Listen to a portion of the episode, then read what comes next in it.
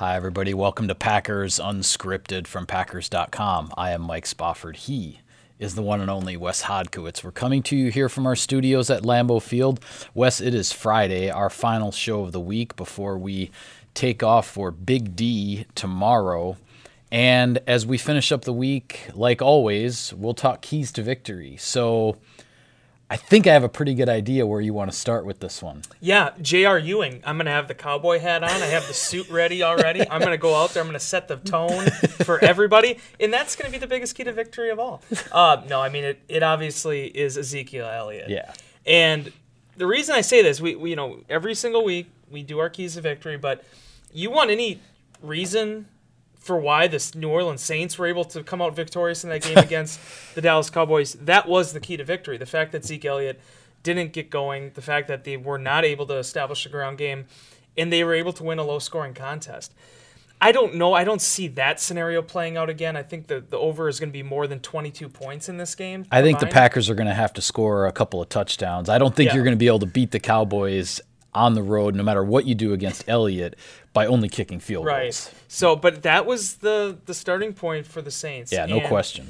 I think there's a lot of things. You know, Mike Pettine's been asked about it. The Packers' defensive tackles have been asked about it. The linebackers, everybody really on the defense has been, you know, really been trying to put a finger on what's going on with the run defense and what they need to do. But as we've talked about a number of times, Mike, for the Saints, it wasn't that they just sold out and they were doing five man defensive jumbo fronts or anything like that. They just executed their system well. They had guys fill gaps, and they just didn't allow those holes to open up that Elliott can burn you with. The Packer, it's going to be very difficult to hold them to 18 carries for 35 yards again in a fumble. But if you can contain that quiet storm that that Elliott presents, that's going to be your key to victory in this one. It's so interesting how this matchup sets up in that respect as far as the Packers' run defense against Elliott, because Elliott, weeks two and three, was well over 100 yards in both of those games, high yards per carry, all that, really productive. Then suddenly, week four, he gets completely shut down right. by the Saints. You look at the Packers' run defense, only 46 yards rushing by the Chicago Bears in week one. Looked like the Packers were off to a great start in that area. Then Dalvin Cook breaks the 75 yarder in week two. You kind of go, uh oh, a little bit. And then weeks three and four, the Denver Broncos and the Philadelphia Eagles didn't have any of those big monster explosive runs, but they just kept pounding away on the ground against the Packers defensive front, and they were having success doing it. So it's as though Ezekiel Elliott and the Packers run defense are both coming into this game knowing what they can do, right. but yet feeling like they have something to prove. Yeah, mortal. I mean, the fact that it's just, and, and that's the realization you have to have with this league. You're just not going to dominate every single week. The guys who do are the ones that are the MVP candidates that, you know, they have that season where they're just impenetrable. Yeah. Uh, that, that just is so rare to accomplish that, though. And the best and the most elite all pros of the league don't always just play 16 straight clean games. The big challenge here, I think, though, for Dallas is seeing what this offensive line is going to look like. Now, certainly Travis Frederick, Zack Martin, two of the best that do it in the game and the interior line. But if you don't have Tyron Smith, in depending on exactly how this all works out with La'el Collins, that's a big change. Yeah. Um, because as good as Elliott is, and he's exceptional, I, he could probably still pick up 100 yards with Wes Hodkiewicz blocking for him at left guard. but here's the thing that's impressive about it is that they've been able to marry for so many years, even going back to the DeMarco Murray era, marry their offensive line and that being a strength of their entire team with having a good every down back.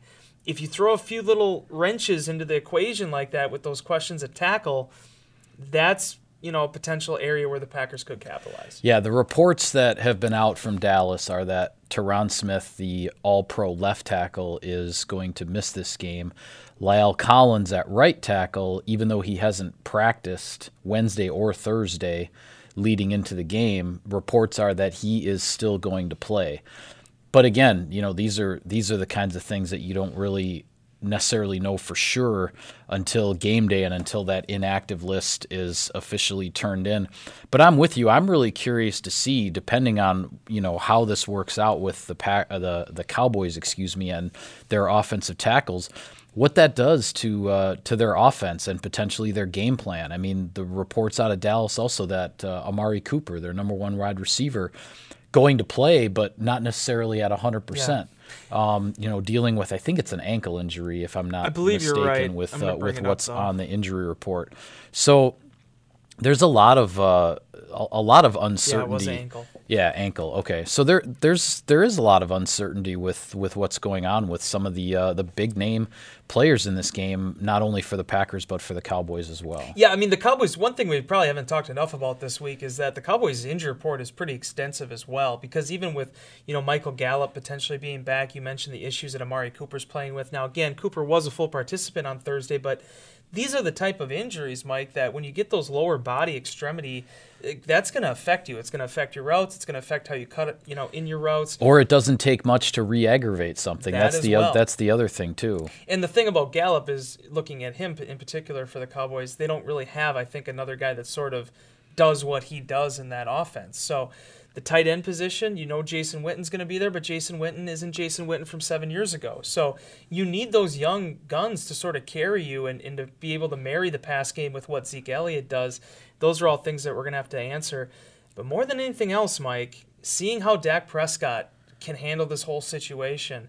Uh, off to a great start to his season. Certainly, I know the contract questions have been out there for him.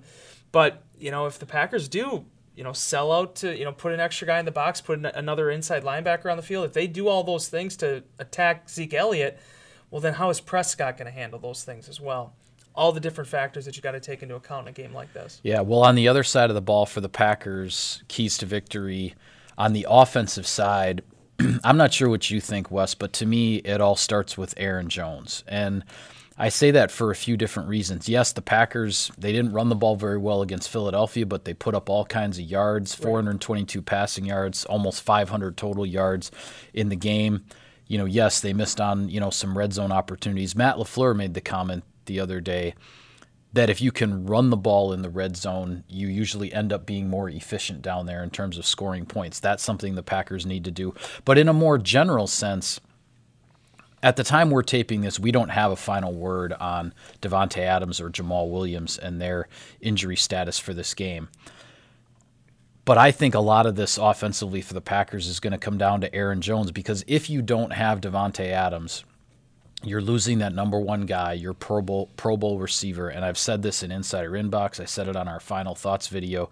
You need to be able to get a play action game going, and the way to get a play action game going, obviously, is to run the ball effectively. But the reason play action is so important, at least in my mind, and this is not to disparage Marquez Valdes-Scantling, Geronimo Allison, Jake Kumerow, any of those guys, but the facts are none of those guys are Pro Bowlers. They aren't at Davante Adams' level. And to me, play action passing is your equal opportunity passing game. If it's working, it doesn't really matter who the receiver is. You don't need a Pro Bowler to get open in a play action game. If your play action game is effective, the running game is effective to set that up. Any receiver, any tight end can get open in that scenario when everything is working together. And that's why I think this game starts. If Davante Adams cannot play, I think this game starts with Aaron Jones. Yeah, and, and to be honest with you, Mike, even if Davante Adams does go, I think Aaron Jones is going to be the the primary objective with the Packers because he is your biggest playmaker, your biggest healthy playmaker that's available to you. And the other thing about Aaron Jones too, and he's not going to say this, but you know, I, I know him the way that he's wired. You know, he's very polite, he's very nice, but he's also incredibly competitive. In the last two weeks, it's been difficult for him trying to get going on the ground. Yeah, it's been tough. He wants to be able to be an every down back. I think we saw in that those matchups earlier this month. I mean, the, the game against Chicago. I mean, he's a guy that feels like he can carry the ball and be effective when he's given the opportunity and can can handle that three down, go out there and get him kind of role. But the other aspect to this that I look at when you say your key to victory for the Packers, it's Aaron Rodgers. Um, we don't know what Davante Adams' status is going to be. We don't know what he's going to be like if he does play. We don't know what Brian Bulaga is going to be dealing with if he's out there with the shoulder. Aaron Rodgers is the two-time MVP. He's the guy that has a sterling track record inside AT&T Stadium. Yep. And knows Rod Marinelli's defense probably as well as any quarterback in the NFL with how much he's seen it. Sure. Aaron Rodgers needs to be spectacular. It's a road game. It's a three and one ball club. you need him to be at his absolute best because last week, Mike, they weren't able to get the running game going for most of the game. Yep. He didn't have Davante Adams at the end of the game, but he spread the ball around. They moved the ball effectively, 422 passing yards, and they he put that team while they did not come out with the win, he put them in a position to win that football game. They need another performance again like that against a Dallas Cowboys defense that honestly I would say is even a, a step up from what they saw against the Philadelphia Eagles. Yeah, and you mentioned obviously the track record record of success Aaron Rodgers has at AT&T Stadium. He's put up some phenomenal numbers there, had some great dramatic moments. We talked about some of those on yesterday's show. Aaron Jones, the 2017 Yep, game correct. in Dallas, his rookie year, that was kind of his coming out party, so to speak, to to use an overused phrase. But the you know Packers Packers fans didn't necessarily know exactly what they had in Aaron Jones, and then that game in Dallas in October of that year, he went over 100 yards. He made a couple of key plays on the final drive to uh, to get the Packers in position for the winning touchdown. He really was the star of the game offensively for Green Bay there, and uh, and you know he's from Texas. You know the Texas El Paso is where he went to college and everything. He feels at home when he plays there, so you know uh, you know his his eyes are going to be bright. He's going to be really excited for this one. Story time with Wes Hodkiewicz here. Okay. I don't know if you recall this, Mike, but in 2017, the regular season opener, Aaron Jones was a healthy scratch. Right. Devante Mays was the third running back behind Ty Montgomery and Jamaal Williams. There was a real question. This is one of the reasons why I wrote the Dexter Williams story this week. There was a real question about whether or not Jones could be an every down guy or if he was just the guy you'd be able to run the ball with. And at that time, I thought that game against Dallas showed that this guy was more. He was a complete running back, and he had what it takes to actually round out his game to be featured in that role Sure.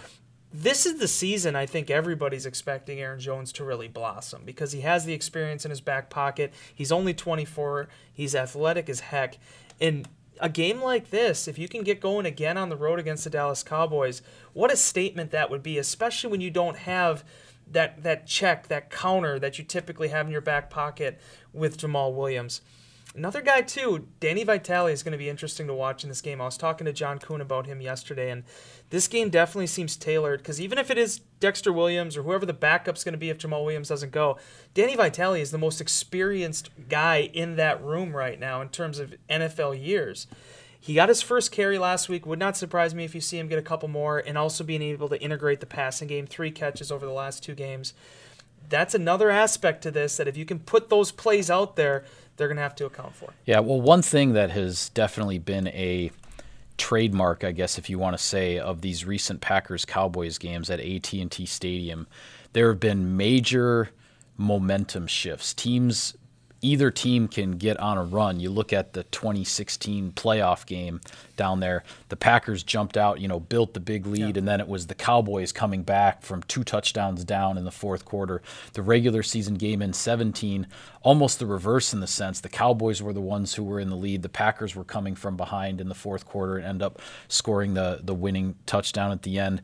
There's something to these games where you you have to be able to handle the momentum shifts and just Yeah. always know, hey, it's a four quarter game, it's a 60 minute game, something goes wrong, and the crowd for Dallas starts going crazy and whatever. You just have to weather it. You've got to weather the storm, you limit the damage, and you live to, you know, to play another play. The Packers have done that really well in this stadium, and I think they're going to have to do it again because these these games just uh, these games can swing wildly back and forth for some reason when these two teams get together. Yeah, very much so, especially in that particular stadium. It's very interesting though too because while there are a couple veterans on the team that have good memories of coming up here and to Green Bay and playing the party spoiler a few seasons ago, there are we talked about the Packers and in their experience down there. There's a lot of guys on Dallas's roster still that have very bitter aftertaste from some of those games. The 16 game was interesting because I still feel like even though the Dallas did score late, that was the most complete performance they've had. The Packers they did Yeah. just being able to get off to the fast start, they really didn't leave any doubt. They were, they were flying high after that win against the Giants, and they made a statement in that first half.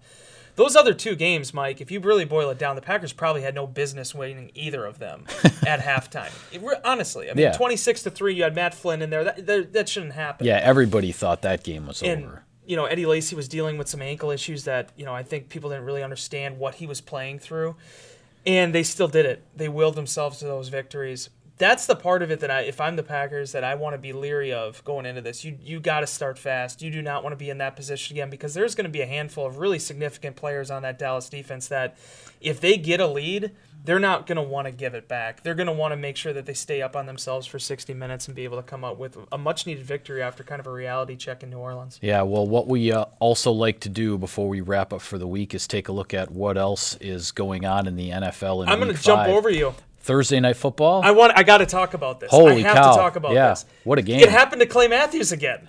It actually happened to Clay Matthews again. How does this happen? I mean, it, it just. I, I don't mean to jump over it, but like I'm That's watching okay. this game, right? I'm I'm laying down on my couch, I'm eating some popcorn, and just kind of checking this thing out. I, I just don't get it. Like eh, maybe it's Russell Wilson, and if it would have been Andy Dalton, no one would have cared. But like the fact that Matthews again makes a football play. He didn't lead with his helmet. He didn't hit him with his helmet. He throws his shoulder into him, and they throw the flag. Clay Matthews, dude, like when this thing's all said and done, he's gonna be like the poster child for like the real sensitive quarterback era of the NFL. and it all started because of some play that happened to be committed against Aaron Rodgers. It's, yeah, the rest of the game was great. It was very entertaining. I uh, I have to admit I missed the game. I only watched the highlights. I did not see the highlight of the Clay Matthews play. So now you're going to have me going back and searching to You have to, two kids, to right? Look at it. Oh yeah. Your, your kid ever like fall off the the like uh, swing or like accidentally run into a door or something like that? Did you take the door down? I mean, like it's just it's incredible to me that it's like it, to to reiterate the play and for people who didn't see it. I mean, Wilson is out of the pocket. There are certain protections that are there or not there when you're out of the pocket. Throws the pass. Does Matthews should Matthews have held up? Sure.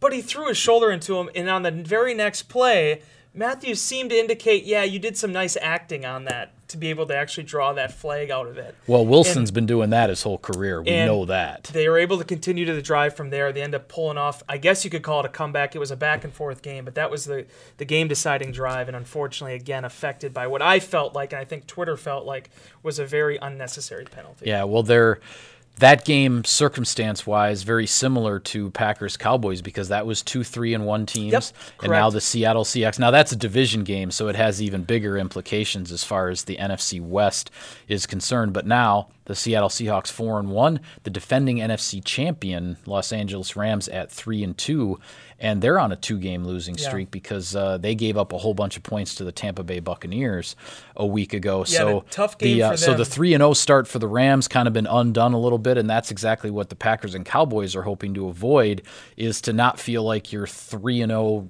jump out of the gate great start gets uh, completely turned around on you in two weeks. Yeah, it's incredible how that stuff happens. Russell Wilson is off to an MVP type season right now. He's been exceptional. Uh, that penalty notwithstanding, it was really difficult. That touchdown to- pass early in the game, the highlight I saw, the one Tyler Lockett caught Yeah. in the back corner. I mean, are you It's a kidding scramble me? drill play, are you too. kidding me? That was that was phenomenal. Yeah, and to be honest, to be fair to Jared Goff, he made a couple great throws in this game too. Him and Cooper Kupp, they're on a different level right now. But Yeah. unfortunately, they lost Brandin Cooks midway through, and they just weren't able to make the play when they needed to late. And Russell Wilson, man, when you go into that stadium, you have to be able to play 110%. You have to make sure everything goes correct for you, and it didn't quite work out for them. Well, in the NFC North in week five, the games to take a look at, really intriguing one going on out in the Meadowlands, as they say, East Rutherford, New Jersey. The Minnesota Vikings taking their show on the road Yeah. to the New York Giants. Now, there are all these questions as to whether Saquon Barkley is going to be able to play or not for the Giants with his,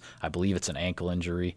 And the Minnesota Vikings are at two and two. They've looked like world beaters at home. They've looked extremely mortal on the road, and they're going on the road now for a second straight week, and all kinds of questions going on with Kirk Cousins and where he's at, and Stefon Diggs and him raising all kinds of questions about how much he even wants to be there and be part of this offense, and how much it's focused on Dalvin Cook and everything. And the Giants have turned around a slow start by uh, by turning things over to their rookie first round draft pick at quarterback in Daniel Jones. This is a really intriguing week five game to, in my mind between a couple of two and two teams. Intriguing on a number of levels. First and foremost, Daniel Jones has just injected just enough of just enough chaos into that offense that you know you it's a different dimension than what they had with Eli Manning. And, and with all due respect to Eli he's had a remarkable career. It was pretty boilerplate near the end in terms of what you were getting and what you needed to scheme for. Jones turns all of that on its head right now.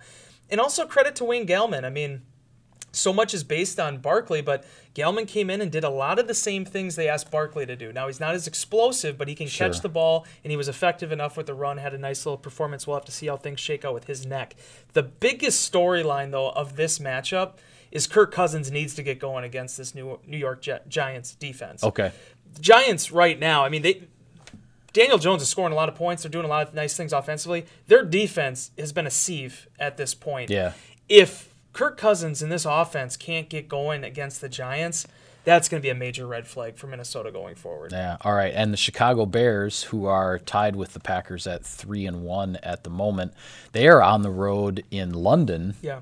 Against the Oakland Raiders. The Bears have still having some some injury issues. You know, you don't know for sure what's going on with quarterback and Akiem Hicks on their defensive line, dealing with some stuff, and then there's all whatever's been going on with Roquan Smith and and his personal issues. But the Bears heading to London to play a, uh, a Raiders team that's uh, that's found some life recently as well another really interesting matchup. I always feel like you never really know what's going to happen in London and these teams dealing with the travel and everything else. Obviously, the Bears are going to have their bye week, I believe, right.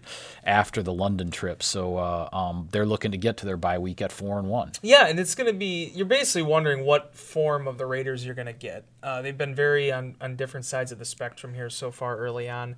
I really like their young running back, but offensively there are question marks, and defensively certainly going to have to be adjustments without Vontaze Burfict. Uh, you know Um, in the middle of that defense. I really liked what I saw from the Bears last week, though, Mike. I, have always been a big Chase Daniel fan. I feel like he's a highly, for as much money as I think he's made in this league, I still feel like he's a highly underrated quarterback. He's never really had that true chance to be a starter. The two times that it was allegedly there, the stack was already kind of against him because, yeah. you know, Carson Wentz and different things of that nature. Sure. I, we'll see what happens with Trubisky, but I, I really do think if the Bears need to win some games here, Chase Daniels, the quarterback, to help them get that done. And yeah, if you go in there and you get that win in London over the Raiders and you go into your bye week, I think you're feeling pretty good about where you're at at four and one and four consecutive victories. Yeah, real quickly, another one I want to ask you about because Washington been, and New England. No. Oh, okay. because we talked all week about what the Saints did against the Dallas Cowboys and completely shutting them down. And in the NFC South now, the Saints will be hosting the Tampa Bay Buccaneers, right. who put up 55 points against the defending NFC champion LA Rams last week. Is Jameis Winston and Bruce Arians is this is this working? Is what we saw last week a sign of things to come, or was it a one-off and the New Orleans Saints will just get down to business here at home in a division game? It's a good question because I think early on, I don't know last time I would have said this, but I, I, honestly think New Orleans defense is probably a step ahead of where Los Angeles is right now. Uh, they just they have more playmakers. They're, they're they don't break down as much. And it's just so hard for me to believe that any defense with Aaron Donald would give up yeah, 55 points. Right. Like I just don't. I just don't. now. Honestly, granted, I think there was a defensive score in there, yeah. maybe even two. But even if you, I mean, that's still 40 plus points um, against a Los Angeles Rams defense that was pretty darn good and helped get them to the Super Bowl last year. Up front, I think they're still really solid. I just think there's big questions with that secondary right now and, and who yeah. their go to guys are going to be and who's going to step up. As far as Tampa Bay is concerned, I think Tom Moore is there too, right? Now, I think like the 78 year old quarterback guru that worked with Peyton Manning. I, I mean, think so. There's just so many resources that they've brought in. I thought we just, that was the first game where it's like, okay, this is the Bruce Arians imprint on this team. It's a new day, so to speak. Yeah, that's what it now, felt like. The question is, is we've seen these moments from Jameis Winston, and there was, I mean, you go back to the Hard Knocks year, there was a lot of thought that this could be a playoff contending team. Can you do it consistently? Can you keep bringing it? In, in a lot of same ways, it's the same question that Marcus Mariota is going to have to answer in Tennessee after the sure. fast start he's off to. Absolutely. This is a great litmus test, though, especially coming off of that performance that the, the Saints had against um, Zeke Elliott and Dak Prescott. Yeah, I think there's that's definitely some interesting games, some some key division, uh, a key division matchup there in the NFC. Really South. didn't want to talk about New England and Washington, huh? Break down that X's and O's. Not really. Okay, all right. Not really. Just leaving it out there. Okay. We're going to call it a wrap on this edition of Packers Unscripted. Be sure to follow all of our coverage of the team on Packers.com. A quick programming note our producer Marvin will not be available to us on Monday. So our show wrapping up the Dallas game will not be taped until Tuesday. So we have to take a day off next week and we'll get things started with our series of shows next week on Tuesday, just so everybody Thanks, Marv. is aware. But with that, you can still subscribe to us and like us on iTunes and other podcast services and find him on Twitter at Wes Hot. I'm at Mike Spofford at Packers for the team account. Thanks for tuning in, everybody. We'll see you next time.